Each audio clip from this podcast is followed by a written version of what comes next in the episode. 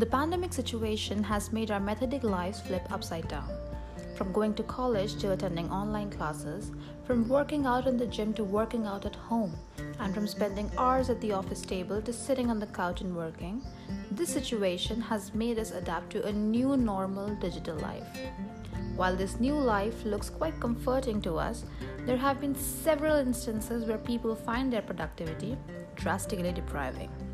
Hey everyone, welcome to the fifth episode of All We Have Is Hope, and I am your host Japsimran Kaur. And today I'll be speaking about how you can maintain your productivity amidst this work from home abode. Switching from a structured office abode to your comfortable living room couch can hence be considerably challenging. Learning how you can work from home efficiently and effectively is very crucial as you wouldn't want your boss to take a dig on you. Many of the working professionals are finding working from home pretty dichotomous as there are a lot of distractions and considerably less amount of communication than you had at your office. Nevertheless, that doesn't mean that you cannot be productive even when operating from home. There are many ways to keep yourself well equipped while working from any location. Here I am to your rescue. Today, I will be telling you about a few tips that will help you revive your productivity while operating from your home. The first one is maintaining your regular working hours. Although you are working from a comfortable space, you must maintain the regular working hours that you used to follow before.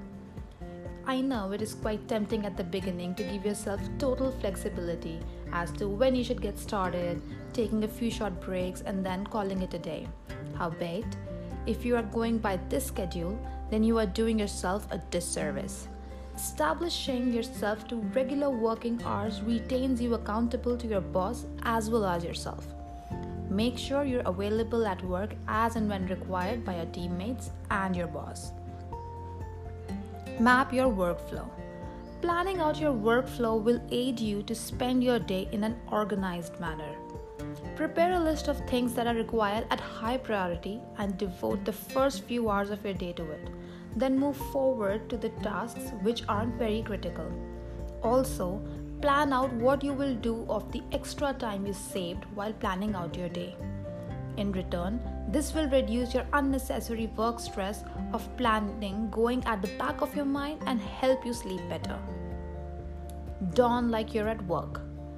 Dressing like you're at work will help you boost your decreased morale and make you feel like you're in a working abode. Even though you won't be interacting with anyone over video calls, get well dressed before you sit in front of your laptop. This practice will pass the message to your brain that it's your work time and not your relaxation period.